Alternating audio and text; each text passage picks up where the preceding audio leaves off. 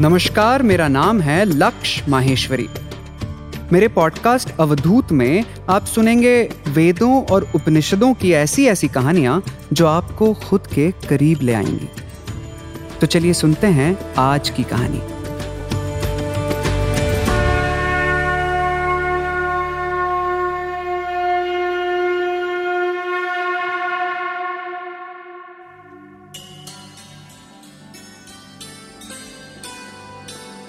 आज की कहानी का नाम है कर्मयोग।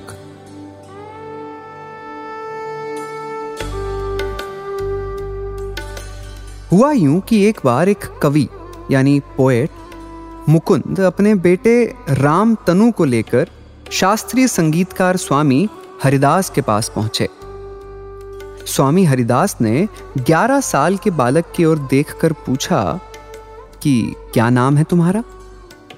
रामतनु पांडे नाम है हमारा। घर पे लोग हमें तन्ना भी बुलाते हैं।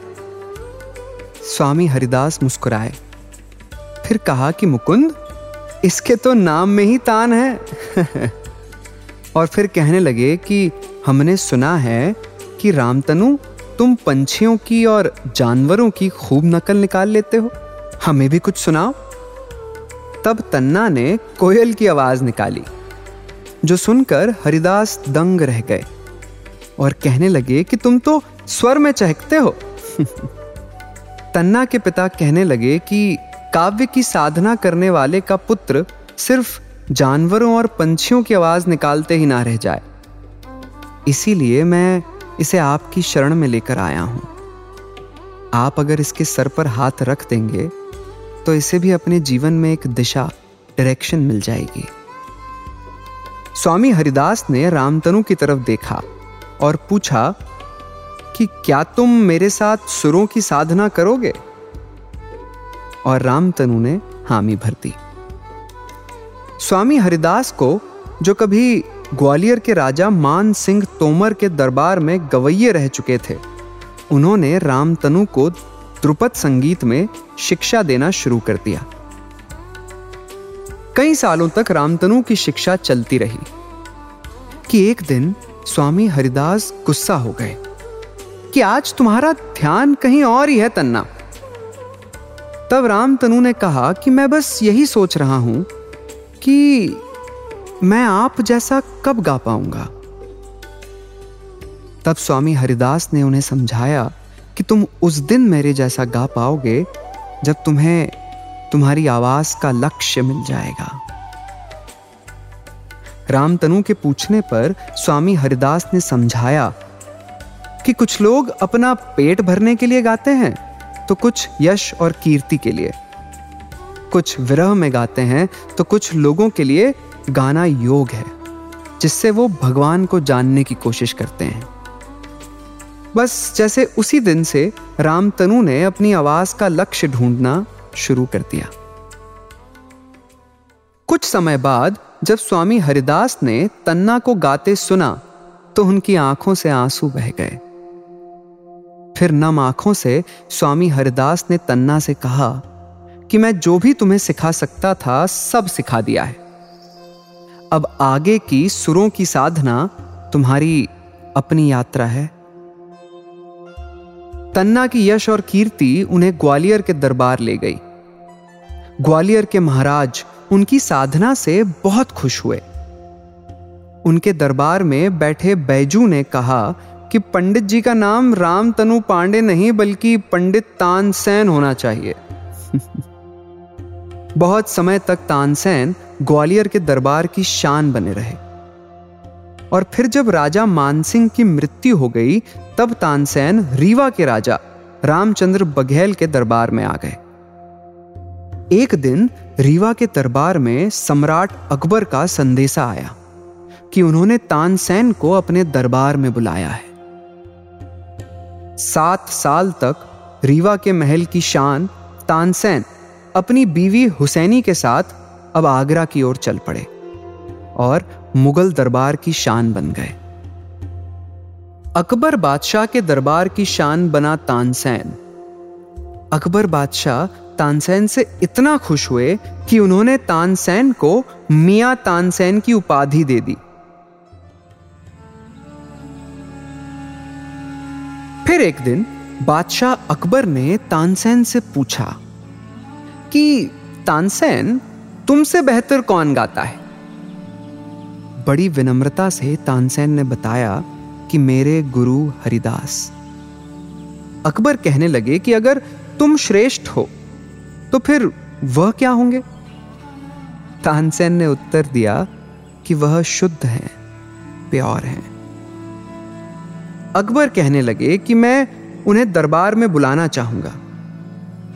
तब तानसेन ने जवाब दिया कि, गुस्ताखी माफ़ जहाँ पना पर मेरे गुरु हरिदास सिर्फ़ राधा कृष्ण के दरबार में गाते हैं। अकबर कहने लगे तो फिर मैं उनके दरबार में चलता हूँ? तब मुस्कुराकर तानसेन ने कहा कि वह सिर्फ़ कृष्ण के लिए गाते हैं और वह भी जब राधा रानी कहती हैं तब। अकबर ने फिर पूछा तो क्या मैं उन्हें सुन नहीं सकता? तब तानसेन ने जवाब दिया कि आपको अगर उन्हें सुनना है तो आपको अपनी बादशाहत को भूलना होगा। अकबर ये सुनकर परेशान हो गए। बीरबल से पूछने लगे कि ये कोई सूरदास, कोई हरिदास, कोई तुलसीदास मेरे दरबार में क्यों नहीं आता बीरबल? बीरबल ने जवाब दिया कि गुस्ताखी माफ़ जहाँ पना।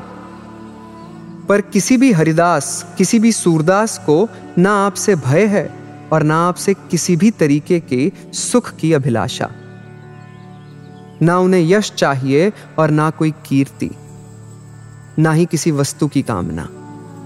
इसीलिए उन पर आपकी हुकूमत नहीं चल सकती।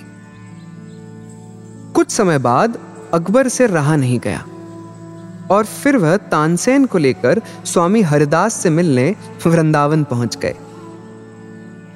अकबर स्वामी हरिदास को सुनना तो चाहते थे, पर यह भी जानते थे कि वह अगर बादशाह बनकर गए तो स्वामी हरिदास इनके लिए कभी नहीं गाएँगे। तब तानसेन के कहने पर अकबर एक सेवक का रूप लेकर तानसेन के साथ हरिदास की कुटिया में जा पहुँचे। स्वामी हरिदास अपने पुराने शिष्य को देखकर बहुत खुश हुए। उसका हाथ अपने हाथ में लिया और कहा, सुना है राम तनु अब अकबर के दरबार का रत्न हो गया है। तानसेन कहने लगे कि यह सब आप ही का आशीर्वाद है, स्वामी जी। स्वामी हरिदास कहने लगे कि अच्छा है अच्छा है। अकबर जब तक गुणी लोगों की संगत में रहेगा, तब तक चमकता रहेगा। कुछ दिन यूँ ही बीत गए। तीन चार दिनों तक अकबर सेवकों की तरह घर का सारा काम करते रहे। लेकिन स्वामी हरिदास की वाणी अभी तक उन्हें नसीब नहीं हुई। तभी एकदम से स्वामी हरिदास अपने बिस्तर से उठे और राम तनु को बुलाकर कहा कि तन्ना, राधा रानी का हुक्म हो रहा है। लल्ला को कुछ गाकर सुनाओ।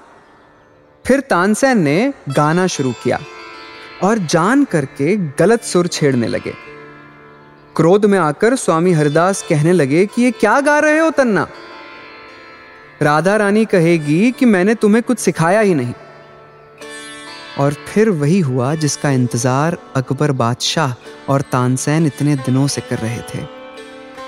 स्वामी हरिदास ने अपनी बीना उठाई और लल्ला के लिए भजन गाना शुरू कर दिया। भजन सुन बादशाह अकबर अपने आँसू नहीं रोक पाए और एक बच्चे की तरह फूट फूट कर रोने लगे।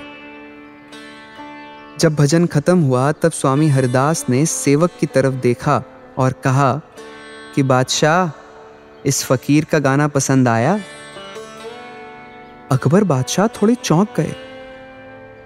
स्वामी हरिदास ने बादशाह से कहा कि तुम्हारे आँसू तुम्हारे संगीत प्रेम को दर्शाते हैं। और मेरा राम तनु मेरा तानसेन, इतना कच्चा तो नहीं हो सकता कि सुर की साधना में गच्चा खा जाए। ये सब उसने मुझसे गाना गवाने के लिए ही किया था। अरे, मैं तो तभी समझ गया था कि तुम्हें सेवकों की तरह झुकने की आदत है ही नहीं, बादशाह। यह सुनकर अकबर जैसे हरिदास के पैरों में गिरने लगे। तब हरिदास ने उन्हें उठाया, अपने बगल में बैठाया और कहा कि तुम्हारी जिज्ञासा, यानी क्यूरियोसिटी और तुम्हारी विनम्रता का मैं कायल हुआ। कुछ दिनों बाद बादशाह अकबर अपने दरबार में बैठे थे। और तानसेन से पूछने लगे कि, मियाँ तानसेन, तुम सर्वश्रेष्ठ हो, लेकिन फिर भी स्वामी हरिदास नहीं हो। ऐसा क्यों? मैं उस फ़र्क को नहीं पकड़ पा रहा हूँ। तानसेन ने जवाब दिया कि इसका फ़र्क गायकी में नहीं, भावनाओं की गहराइयों में है। और सबसे बड़ा फ़र्क है कि मैं आपके लिए गाता हूँ, पर मेरे गुरु अपने आराध्य श्री कृष्ण के लिए गाते हैं। वह तारीफों के लिए नहीं गाते, समाज की भीड़ की चिंता के बिना गाते हैं। वह सिर्फ़ राधा रानी और कृष्ण लीला के लिए गाते हैं। उन्हें ना कल का भय है और ना कलंक का और ना ही असफलता का। वह भाव से निर्भय होकर गाते हैं। तब अकबर ने पूछा कि, तुम्हें किसका भय है तानसेन? तानसेन ने जवाब दिया कि जो मिला है, उसे खो जाने का। जहाँ हूँ, वहाँ से गिर जाने का। पर स्वामी हरिदास इन सभी वासनाओं से मुक्त हैं। वह सारे काम ईश्वर का ही काम समझकर करते हैं। तानसेन ने कहा कि मेरे गुरु वो अवस्था पा चुके हैं, जहाँ पर व्यक्ति और उसका काम एक हो जाता है। इसीलिए मेरे गुरु मुझसे श्रेष्ठ हैं। कहते हैं कि जब भी किसी काम को लेकर मन में दुविधा हो तो हमेशा याद रखना कि कुछ ना करके पछताने से कहीं बेहतर है, ज़िंदगी में कुछ करके पछताना। क्योंकि तुम्हें अगर और कुछ ना भी मिला तो तुम्हें तजुर्बा मिलेगा। तजुर्बे तुम्हें सही और गलत में फ़र्क करना सिखाएँगे। गलतियाँ करने से बचाएँगे, लेकिन गलतियाँ करने से डरना भी मत, क्योंकि गलतियाँ सिर्फ़ वही करते हैं जो ज़िंदगी में कुछ करते हैं।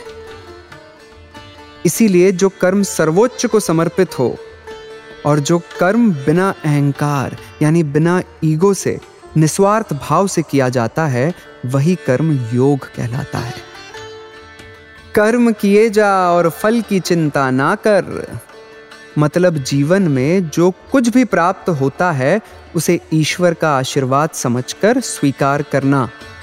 ताकि सफलता, असफलता, मान, अपमान सभी परिस्थितियों में समता बनी रहे, बैलेंस बना रहे। कर्मण्यवाधिकारस्य माँ फलेशु कदाचन, माँ कर्म फले तू भूर्म, ते संगोस्त्व कर्मणि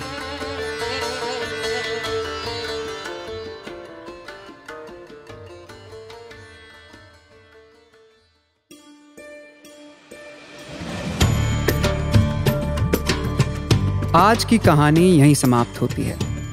तब तक के लिए हमें सुनते रहिए हर सैटरडे शाम सात बजे। सब्सक्राइब करें बिंच पॉड्स या आपके पसंदीदा पॉडकास्ट ऐप पर।